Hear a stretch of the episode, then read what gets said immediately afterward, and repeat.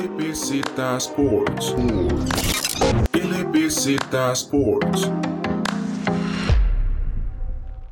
Bienvenidos a un nuevo podcast de LBZ Sports. En esta semana vamos a repasar los acontecimientos de la semana 13, al igual que vamos a decir nuestras predicciones para tres partidos interesantes que consideramos bastante parejos para la semana 14. Vamos a repasar con ustedes todo lo de la semana 13 y para eso me acompaña David Loaiza, como es de costumbre. ¿Cómo estás, David? Hola, Alejandro. Una jornada que tuvo unas cuantas sorpresas en algunos de estos resultados que tuvimos y vayamos a ver entonces cómo estuvieron los resultados y los equipos semana. El primer partido que vamos a repasar fue un partido donde los dos apostamos y los dos le apostamos a los Patriots. Era una apuesta que estaba pareja y los dos creíamos que el equipo de Bill Belichick iba a sacar la casta contra el equipo de los Chargers y el rookie estrella Justin Herbert. Un partido que a los dos creo que nos sorprendió bastante porque los Patriots le ganan 45 a 0 al equipo de los Chargers. Un partido redondo del equipo de los Patriots que hizo lo que he dicho que tiene que hacer, que es correr el balón, jugar tranquilo sin equivocarse, proteger a Cam Newton para que haga pases seguros y además de eso correr el balón efectivamente y con su defensa hacer la diferencia en el partido. Y eso fue lo que hizo completamente en este partido. Vemos que tuvo un punt return para touchdown, además un, un block field goal que se fue para touchdown también. O sea, un equipo que si lo tenían en, el fantasy, special teams y defense, les hizo alrededor de 25 puntos. Gran partido del equipo de los Patriots y sorprenden a unos Chargers que parece que no tienen nada defensivamente. Les cuesta mucho parar a los equipos rivales y Justin Herbert necesita ayuda. Por la parte de, de los Patriots, esto viene siendo, como dicen, esa, eh, una victoria más de Bill Belichick que en sí tal vez siento yo la, la, parte de los jugadores porque como mencionás va más que todo por el planteamiento que, que hace el coach con respecto al partido. Podríamos empezar con el simple hecho de que Bill Belichick, cuando le toca jugar con quarterbacks novatos, casi siempre logra dominar el encuentro y sacar la victoria. Vemos que tiene un récord de 20 victorias ante 5 derrotas y por ese lado ya se podía esperar que Justin Herbert tuviera un partido complicado. Vemos que sale del encuentro con dos intercepciones y lo que mencionas, Alejandro, muy importante, la parte de los equipos especiales que fueron muy vitales para esta victoria. Como mencionas, un, un punt return, pero también tuvieron otro, otro punt return que los dejó prácticamente en la, en la yarda 20 para posteriormente buscar un touchdown. Entonces vemos que los Patriots fueron más, fue más una victoria de equipos especiales y defensa que tal vez la parte ofensiva, que si bien Cam Newton logró dos touchdowns terrestres y uno aéreo, el juego aéreo en este encuentro estuvo un poco limitado, con apenas 69 yardas de Newton y 61 de Jared Stidham. Sí, es que como he dicho, es, es un equipo que eso es lo que tiene que hacer, no tirar tanto el balón, porque hemos visto, los dos hemos visto que Cam Newton no es el quarterback más efectivo aéreamente, corriendo sí lo es, es una, es un arma de doble filo, y en este partido lo hizo bastante bien, no le interceptaron, pero lo que me sorprende es la protección que le lograron dar a Cam Newton. Tenía muchas semanas que no le daban esa protección tan buena, y en este partido solo recibió un sack. Por el otro lado, los Chargers sí lograron los Patriots presionar al quarterback, lo presionaron bastante, Justin Herbert tuvo cero touchdowns y dos intercepciones, al igual que tuvo tres sacks, entonces eh, Herbert se vio bastante presionado, bastante complicado complicado este partido para él, pero un partido donde los Patriots demostraron que de organización y de equipo son los mejores. Lo que le faltan son algunas piezas ofensivas y resolver el tema del quarterback, porque yo creo que Cam no es el quarterback para este equipo, pero lo está haciendo bien, está haciendo un gran trabajo, están 6-6, ya están entrando otra vez en esa competencia por el comodín del lado de la AFC, entonces un equipo de los Patriots que va para arriba. Igual vale la pena recordar que yo creo que ni los Patriots ni Cam Newton tenían esperado seguir juntos más allá de esa temporada. Newton buscaba un equipo para tal vez recuperar su forma y ojalá tener un rol más importante en alguna otra franquicia y que también le pudieran recibir un poco más de dinero que lo que está recibiendo ahorita con los Patriots. Y por el lado de Bill Belichick y el equipo, pues al momento de firmar a Cam tampoco tenía mucho que perder después de haber perdido a Tom Brady en la agencia libre y recuperar tal vez a uno lo, en esa posición, a un jugador ex MVP de la temporada, aunque no es el mismo por el tema de las lesiones, igual hay que darle tiempo porque Cam Newton tiene, tenía bastante, bastante tiempo fuera en, de las canchas, entonces con darle un poco más de tiempo a Newton y tal vez que vaya agarrando más confianza en, en, sí mismo para el momento de dar los pases. Tal vez no el mismo quarterback que fue MVP, pero podríamos verlo como un, un quarterback, como decís, que cumple con lo necesario y que pueda ayudar a su equipo a conseguir victorias. un partido bastante interesante donde los Patriots, como dije, le pasan por encima y es por lo que dice David, porque Bill Belichick es muy bueno contra los quarterbacks novatos, entonces creo que era un partido un poco cantado que iba a ganar los Patriots. Hasta David le metió plata, así de cantado estaba que iban a ganar los Patriots. Vamos con el siguiente partido entonces entre los Detroit Lions y los Chicago Bears con victoria de los Lions 34 a 30, que una victoria que viene a la semana siguiente de que despiden a su entrenador principal, Matt Patricia, y que pareciera ser una, una característica de esta temporada, que los equipos que despiden a sus entrenadores en jefe terminan consiguiendo una, una victoria la semana siguiente. Lo vimos con los Falcons cuando despidieron a Dan Quinn y también con los Texans con Bill O'Brien. Unos Lions que se llevan la victoria a la mano del veterano Adrian Peterson con un touchdown de un alrededor de 5 yardas, un partido donde los Lions jugaron bastante bien y fue por parte porque Matthew Stafford tuvo un partidazo. Tiró para 402 yardas, 3 touchdowns y una intercepción con un pase rating de 109. Entonces Matthew Stafford volviendo a esa forma tan característica de él, que es un gran quarterback como lo hemos visto, solo está un poco limitado en el equipo de Detroit, pero se ve mejor este equipo los Lions. Y por el lado de los Bears, no se le puede reclamar nada a Mitch Trubisky tuvo un buen partido, tuvo 267 yardas, un touchdown, un pase rating de 108. Entonces, eso es lo raro. Ya no sé qué reclamarle a McNaghy, que tanta gente lo quería, que tanta gente lo defendía y que decía que era puro Trubisky. Vemos que en este caso tuvo un buen partido y fue la defensa de los Bears que no supo responder ni parar el equipo de los Lions en ningún momento. Y eso es lo que más sorprende un poco de este encuentro, la parte defensiva de Chicago, que ha sido uno de los puntos fuertes de este equipo por mucho tiempo. Y es, por, y es que tenían hasta cierto punto del partido una ventaja de hasta 10 puntos para ganar el encuentro y terminan saliendo derrotados por 4 con 2 touchdowns de ese equipo de Detroit en ese último. Sí, un equipo los Bears que ya hemos visto que ha ido de caída libre hacia abajo desde el principio de temporada. Vimos que tenía un récord ganador, uno de los mejores récords de la NFL en realidad y todo el mundo decía que ese era el impostor de esos mejores en récord porque los Bears se ve que no es una organización que está haciendo bien las cosas. Es un equipo que tiene una de las defensas más talentosas en mi opinión de la NFL, top 3 fácil y es un equipo que no lo, que le cuesta bastante defender. Eso es lo increíble. Vemos contra un equipo de los Lions que no tiene una línea ofensiva muy buena, que no es un equipo tan bueno ofensivamente. Tienen las armas como Matthew Stafford, Marvin Jones, no jugó Kenny, los corredores hay dudas, no jugó Swift. Entonces era un equipo un poco desarmado y que igual le pasa por encima al equipo de los Bears, que ya es preocupante. Vamos con el siguiente partido, un partido que tuvo repercusiones directas en, el, en la organización de los Jets porque despidieron a su entrenador, Greg Williams, entrenador defensivo, coach defensivo, porque los Raiders le ganaron en la última jugada a los New York Jets, el único equipo que no ha ganado algún partido en la NFL. Tuvo a, que fueron 10 segundos de ganar su primer partido, pero Greg Williams decide tirar un blitz con bastantes jugadores, casi todos los, los linieros defensivos, y lo que ocurre es que Derek Carr conecta con Henry Rocks para una jugada grande como de 50 yardas, y el equipo de los Raiders le gana al equipo de los Jets 31-28. ¿Qué se puede decir de este partido, David? Lo que se puede decir de este partido es que los Jets encuentran, encuentran maneras de continuar el tanking por Trevor Lawrence, el quarterback de Clemson, que desde que debutó como freshman se ha hablado mucho de él, todos esos equipos de la NFL, y al parecer los Jets van a seguir en, esa, en esta racha perdedora para conseguir a la joven estrella y que de haber ganado ese partido, pues hubiera estado poco ahí con, con los Jaguars y, y la cantidad de victorias que hubieran estado casi que igualados. Pero lo que sorprende pues es eso, que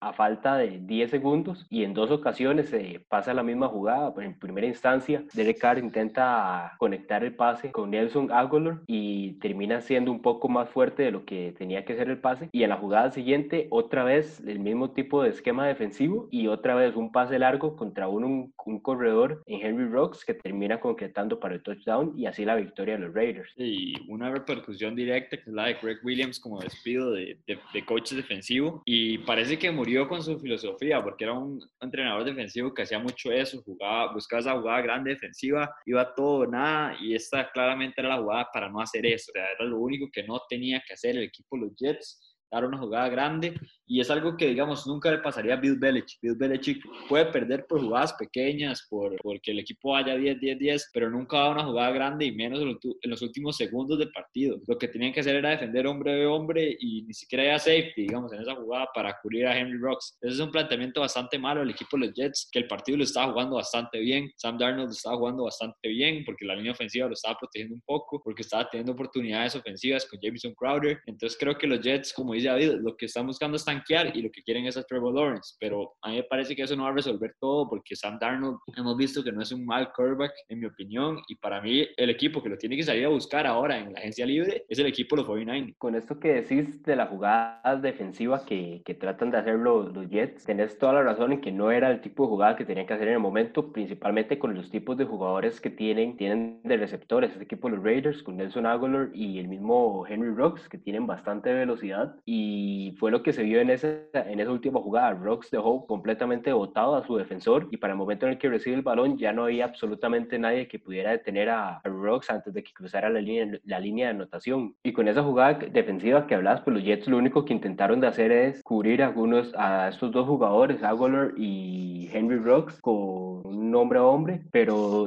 la ayuda que debió haber quedado por si se llegara a concretar los pases fue la que mandaron al blitzing y eso es lo que deja que para el momento en el que Rocks recibe el pase ya no queda absolutamente nadie que lo pudiera tener antes de cruzar la línea de anotación. Y una jugada que, y de todas formas, como mencionas, tal vez Trevor Lawrence no, puede, no, no vaya a llegar a solucionar todos los problemas de este equipo de los Jets. Hay ciertas situaciones que son más a veces del mismo entrenador y de otras posiciones en la cancha que el quarterback, pero si bien de cierta forma Sam Darnold va a terminar siendo un jugador que puede, puede interesar a, varios equipos, como mencionar los 49ers, los mismos Chicago Bears, que hemos visto han tenido problemas en esta posición del quarterback desde hace ya varias temporadas. Red Lions tal vez podrían cara a Sam Darnold y dejar ir a Matthew Stafford a un equipo que le pueda dar más oportunidades de competir. Y Sam Darnold que cayó a la peor franquicia de la NFL fácilmente en este momento y si Trevor Lawrence cae ahí también, o sea, eso es lo complicado, qué difícil llegar a este equipo, ¿verdad? Saliendo de college y siendo tan bueno, llegar a este equipo debe ser muy complicado. Vamos con el siguiente partido, vamos a repasar un partidazo de Baker Mayfield. Esto es increíble, pero Baker tiró 334 yardas y cuatro touchdowns, cuatro touchdowns en la primera mitad. El equipo de los Browns le pegó 41-35 al equipo de los Tennessee Titans y al medio tiempo le iba ganando 38 a 7. Un partidazo del equipo de Cleveland que lo hizo todo bien. En la segunda mitad se relajó más, pero es que llevaba una ventaja demasiado amplia. Un equipo de Cleveland que después de tantas temporadas con decepciones para todos sus aficionados, de una enorme cantidad de derrotas que fueron los que prácticamente introdujeron el tanking en lo que es la NFL, llega tal vez esta temporada que se han visto mejor, han, ahorita con un récord de nueve victorias y tres derrotas. Incluso este es el primer partido, la primera vez que los Browns anotan en sus primeras cinco, en sus primeros cinco intentos, en sus primeros cinco drives en un mismo partido desde los 2000, desde que empezó la, el nuevo milenio. Y de esta forma consiguen una gran victoria. Continúa este, complicando la, la situación para los Tyrants y los Colts y ese AFC South, que ahora están los ambos equipos en igualdad. Y por el lado de Cleveland, ya varios los empiezan a posicionar como uno, un contendiente en estos playoffs, aunque siento que tal vez por, por el lado de los Browns fue más como una explosión ofensiva lo que pasó ahí y hay, habría que ver qué tanto pueden sostener este estilo de juego y que el mismo Baker Mayfield pues mantenga, se mantenga en un buen nivel de cara a los playoffs. Y un equipo de los Browns que asegura una temporada ganadora, que tenía mucho tiempo de no hacer eso y además de eso, esos 38 puntos que anotaron en la primera mitad es la mayor cantidad que han notado en la primera mitad en la historia de los Browns. El Baker Mayfield tuvo un gran partido, tal vez el más grande de su carrera. Yo no lo había visto jugar tan bien, tan preciso en mucho tiempo, la verdad. Pero es un equipo, los Browns, que eso es lo increíble, eso es lo que me gusta, que no depende de Baker Mayfield, no lo pueden tirar 50 veces, 60 veces, como están haciendo con Big Ben ahorita los Steelers. Tienen un juego terrestre establecido con Nick Chubb y Kareem Hunt, y además de eso tienen gran defensa, tienen un gran pass rusher como lo es Miles Garrett. Entonces es un equipo que está bastante armado, que tiene bastantes armas defensivas y ofensivamente tiene demasiadas armas. Se lesionó Odell Beckham Jr. y nos ha sentido la presencia. Baker, Baker juega hasta mejor sin él. Jarvis Landry puede tirar pases, eh, Austin Hooper, eh, David Onjoku. Tiene muchas armas el equipo de Cleveland para jugar y yo creo que sí, empieza a posicionarse como un candidato ahí para competir. Hay que ver qué también lo hace Baker en los partidos de playoffs. El próximo partido que viene es bastante interesante porque juegan contra los Ravens y al equipo de los Browns le ha costado los, los, Ravens y los Steelers. Entonces va a estar muy interesante ese partido. Creo que va a definir mucho de quién es Baker en este equipo y hay que ver a estos Cleveland Browns. Como decís, y hay que ver qué tanto se logra sostener ese estilo de juego y lo positivo de que tal vez el equipo no dependa tanto de Baker. Por ese lado también, también hay que ver cuando llegue la, la parte de la postemporada porque siento que este equipo de los Browns se puede parecer al equipo, a, a los mismos Titans que hablábamos la temporada pasada, dando la sorpresa a ciertos equipos equipos en esa primera, segunda ronda de playoffs. Un equipo de los Titans que tampoco es tan malo como se ve en este partido, tuvo un mal partido, le costó mucho correr a Derrick Henry, pero sí,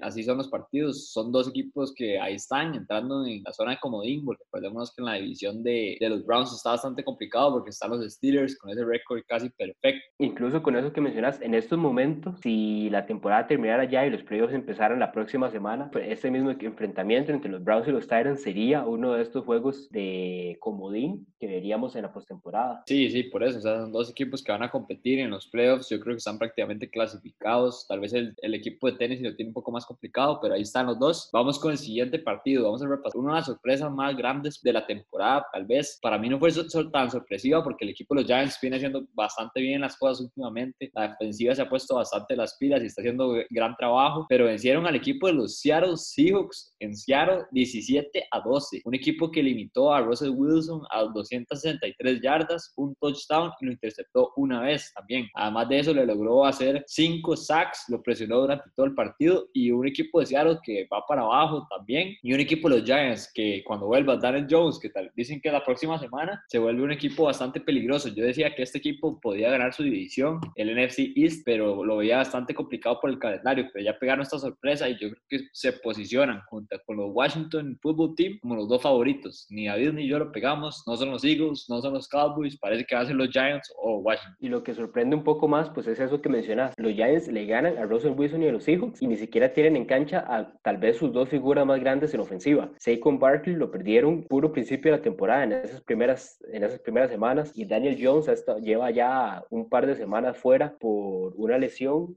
y Colt McCoy ha sido el suplente, que incluso ofensivamente vemos que apuestan más a la corrida con un Wayne Gallman con 135 yardas para este encuentro. Sí, un equipo de los Giants que yo creo que está Saquon Barkley, un receptor y tal vez un liniero ofensivo más ahí, de, de estar contendiendo y peleando por esos playoffs y decir que ya es un equipo contendiente que puede competir. Ahorita los está compitiendo, eso es lo increíble. Y está sin Daniel Jones este partido, sin Saquon, sin receptores tan versátiles y tan llamativos, por así decirlo. Entonces un equipo que tiene sus limitaciones, pero lo está haciendo bastante bien. Me gusta muchísimo esta defensiva. Creo que Judge lo está haciendo bastante bien como head coach y un equipo de los Giants que me gusta. Me gusta lo que está haciendo. Ya quiero que vuelva Saquon para ver qué tal, tal va, va a ser este equipo. Lo interesante sería eso para la próxima temporada, ya con Daniel Jones, con Saquon Barkley y ver cuál jugador agarran entre esta clase de, wide receivers que ahorita está en universitario, que también viene bastante fuerte, parecida a la de este año. Y hablemos un poco, Alejandro, de la parte de los hijos. Russell Wilson, que continúa tal vez los últimos partidos no han sido los mejores para él. El equipo de los Seahawks le ha, costado correr el balón. Eh, Dickie Metcalf con 80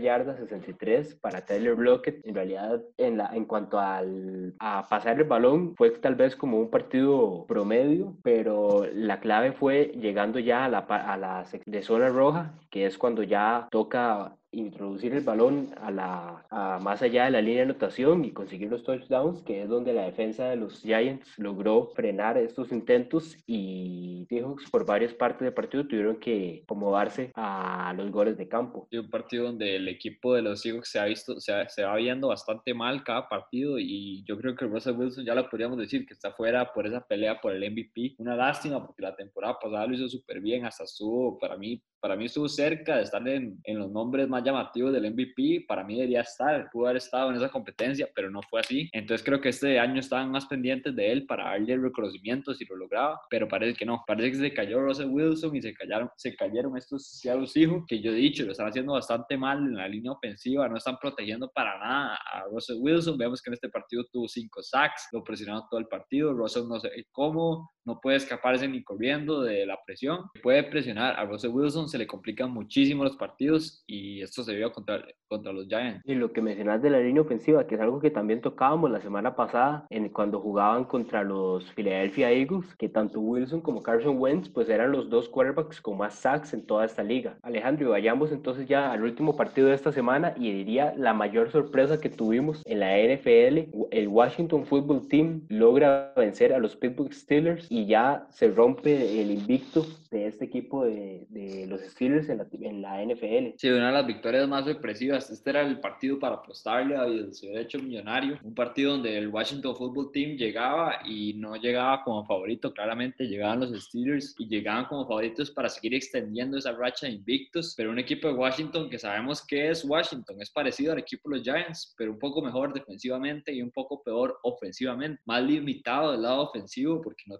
tantas armas. Ahí tienen a Alex Smith, que ya hemos dicho que está para nosotros como el favorito para el Player Comeback of the Year. Entonces creo que ahí está Alex Smith, lo está haciendo bastante bien, pero el equipo de Washington lo que usa más y lo que se basa es la, la, defensiva. Tiene grandes jugadores que pueden presionar al quarterback rival, como lo vemos en el rookie. Chase Young es un jugadorazo, o sea, se ve desde que llegó a la NFL, ha logrado ponerle presión a los quarterbacks rivales y yo creo que esta derrota de los Steelers va más porque no pueden correr el balón, o sea, no corren el balón y ni lo intentan. Entonces me preocupa mucho esto de los Steelers, que vemos que se acaba un poco ese cuento de hadas, que van invictos, que van directo al Super Bowl. Yo creo que no es un equipo tan fuerte, lo decía su récord, y eso lo pueden ver en nuestros podcasts pasados. Nunca hemos oído de, de echarle mucha miel al equipo de los Steelers, de que decir que son claros favoritos. Siempre hemos tenido el equipo de Kansas por encima, y yo creo que el equipo de Tampa Bay le puede ganar, el equipo de los Rams se puede ganar, muchos equipos pueden competir con este equipo de Steelers, que creo que sí, si no implementa un, un juego terrestre definido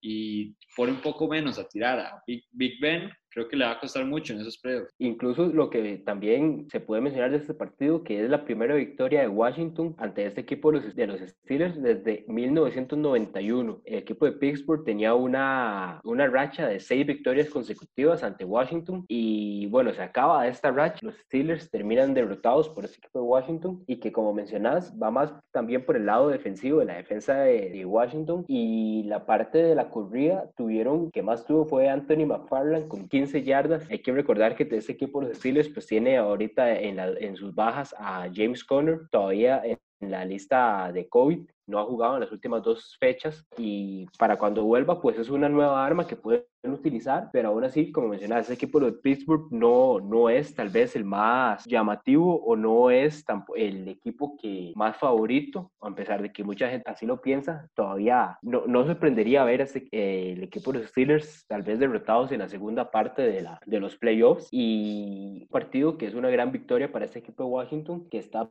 pisándole los tubillos a, a los Giants en ese liderato de, la liga divisional. Y unos Steelers que tienen la próxima semana un partido bastante complicado contra los Buffalo Bills. Vemos que los Bills le ganaron a los 49ers, que es un equipo parecido a los Steelers en la parte defensiva, que son dos equipos que tienen gran defensa y pueden presionar al quarterback rival, pero el equipo de los 49ers no pudo con, la, con el arsenal ofensivo, el equipo de los Bills y Josh Allen, un equipo que le pasó por encima y los Steelers tienen la próxima semana a los Bills y si pierden ese partido, Kansas City puede tomar el liderato de la AFC, entonces creo que se le complican un poco las cosas al equipo de los Steelers ahí. Depende de sí mismo todavía, pero, pero ya no está tan disparejo con el equipo de Kansas. Vamos con la parte favorita de David. Vamos a decir nuestras predicciones de la semana 14. Vamos a analizar tres partidos que consideramos bastante interesantes y parejos. Y en las, y en las apuestas parece que así van a ser. Vamos con el primer partido, que va a ser el partido de Houston Texans contra Chicago Bears. Es favorito el equipo de los Texans por dos puntos. David, ¿quién gana este partido? Y lo complicado con el equipo de los Texans es que a pesar de que tienen a Deshaun Watson, que es un gran jugador y quarterback, hacen falta más armas ofensivas cuanto a los receptores. Vemos que a principio de temporada, antes de que empezara, incluso ya de Andrew Hopkins se encontraba en Arizona que fue el primer receptor la temporada pasada, y el que estaba segundo en fila, Will Fuller, la semana pasada fue suspendido, entonces ahora lo que queda es en Brandon Cooks y ciertos jugadores que no han tenido mucha regularidad a lo largo de la temporada, incluso en temporadas pasadas, y esa es la parte complicada para este equipo Texans en este momento. Voy a irme tal vez por el, el llamado offset, aunque tal vez no pueda, aunque por la corta diferencia, pero yo, yo voy a decir que este, ese encuentro lo ganan los Chicago Bears. Voy a recordarles, que se me olvidó cuando empezamos, voy a recordarles cómo quedaron las predicciones de la semana pasada. Eh, el primer partido que apostamos fue el de Patriots Chargers, los dos apostamos a los Patriots, en esa parte ganamos. También le apostamos al, al partido de Browns Titans, yo me fui con los Browns y David se fue con los Titans. Y después en el otro era el de Rams Cardinals y los dos apostamos a los Rams. Entonces nos fuimos, yo me fui 3-0 y David 2-1, entonces está bonita esta pelea por las predicciones David se va por primero con los Chicago Bears, entonces yo tengo que irme con los Houston Texans, fijo.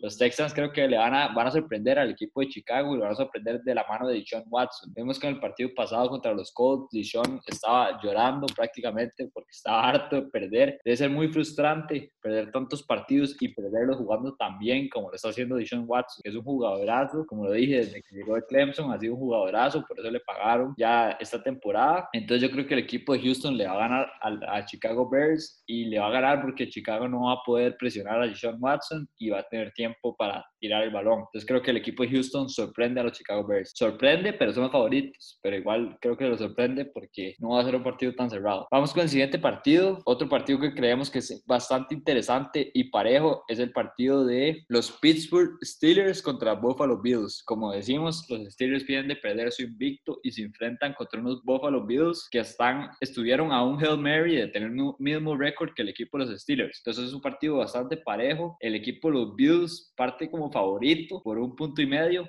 David, ¿quién es ya este partido? Para este encuentro, yo, Alejandro, voy a darle a estos, este equipo de Pittsburgh su segunda derrota en la temporada. Voy a irme más por el equipo de Buffalo, que viene jugando muy bien. Vienen de una gran victoria contra los 49ers. Y más por el lado de que tal vez este equipo de Steelers no ha tenido todavía un rival que de cierta forma lo, le complique los partidos. Más allá, bueno, Washington esta última semana. Pero en las anteriores, los equipos cuando han sido tal vez eh, contendientes como los Ravens, pues estaban completamente diezmados por el la situación del COVID. Entonces siento que todavía no ha habido un equipo que de cierta forma los rete y por ese lado siento que los Bills pues tienen una gran oportunidad para, para darles una segunda victoria a ese equipo de Pittsburgh. Por mi parte yo voy a estar en desacuerdo con David. Creo que los Steelers van a sorprender a los Buffalo Bills. Parten como los menos favoritos. Yo creo que fácil por primera vez en toda la temporada, tal vez segunda vez, porque ha tenido uno de los calendarios más fáciles. Pero creo que el equipo de los Buffalo Bills tiene muchos problemas defensivos. Le cuesta mucho defender el pase y la corrida. Entonces creo que el equipo de los Steelers no va a tener tantos problemas con eso. Y en la parte defensiva, ya sabemos que el equipo de los Steelers tiene una de las mejores defensas de la liga, fácil. Tiene el jugador defensivo del año hasta el momento, en TJ Watt. Entonces creo que el equipo de los Steelers va a sorprender al equipo Buffalo y lo va a hacer presionando a Josh Allen. Josh Allen tira muy bien, sabe muy bien rolar hacia un lado o al otro bajo presión, pero le va a costar ese partido. Vamos con el último partido que vamos a dar nuestras predicciones. Tres partidos que son bastante interesantes y parejos, lo podemos ver en las apuestas. Entonces, el último partido que vamos a repasar es el de Ravens contra Brown. Para mí un partidazo, partido divisional que define mucho para los Ravens porque si pierden se pone bastante interesante y es un partido donde las apuestas están completamente parejas. Un partido, dice, según las apuestas, el más parejo de la semana. Entonces, David, ¿quién gana este partido? Aquí lo, en ese partido lo complicado pues es que en cuanto a los Browns, no sabemos qué tanto se puedan replicar lo que hicieron esta semana, pero por el lado de los Ravens, no, no son el equipo, el mismo equipo de la temporada pasada, ese equipo que, al que los demás defensas temían, y entonces por ese lado los Ravens me cuesta tal vez darlos como favoritos para ese encuentro, entonces me voy más por ese equipo de los Browns, esperando que por lo menos logran correr el balón de manera efectiva y que Baker, pues eh, como en, en las semanas pasadas, haga lo necesario en cuanto al juego aéreo para sacar la victoria en este encuentro. En este partido, otra vez estoy en desacuerdo con David para ponerle ahí picante a las predicciones, pero un partido que está bastante parejo. No me sorprendería si ganan los Ravens, no me sorprendería si ganan los Browns. Son dos equipos que van a competir bastante y como dice David, la clave del, del éxito y el gane de los Browns tiene que ser por el juego terrestre, tiene que ser por Nick Chubb y Kareem Hunt. Si logran correr el balón de manera constante, va a ser mucho más fácil para Baker, Baker Mayfield. Entonces creo que por esa parte el equipo de los Browns puede sorprender, pero me voy a ir con los Ravens porque es un equipo que siempre le ha ganado a los Browns, siempre ha ganado a los Browns y con Baker. Entonces creo que el equipo de los Ravens va a encontrar cómo ganarle a este equipo y ya vuelve Lamar Jackson, vuelven fichas bastante importantes como es Mark Andrews. Entonces creo que este equipo de los Ravens va a ganar en un partido muy cerrado. Creo que va a ser de pocos puntos. Con esto llegamos al fin de nuestras predicciones. También repasamos lo que fue la semana 13 con ustedes. Partidazos esta semana. Se nos fue el único invicto y el único que no ha ganado estuvo a 5 segundos de ganar y no lo logró. Entonces, una semana bastante interesante. Muchas gracias por escucharnos. Les recuerdo que estamos subiendo podcast de torneo nacional, de la previa a las semifinales. Miércoles juega Heredia Saprissa y el jueves juega Cartago a la Juela. Muy interesante la previa. También subimos los viernes podcast de Champions para que lo escuchen y lunes de baloncesto nacional. Muchas gracias por escucharnos. Les recuerdo seguirnos en redes sociales, Facebook, Instagram, Twitter, LBZ Sports y nos vemos la próxima semana. LBZ Sports. LBZ BZ Sports.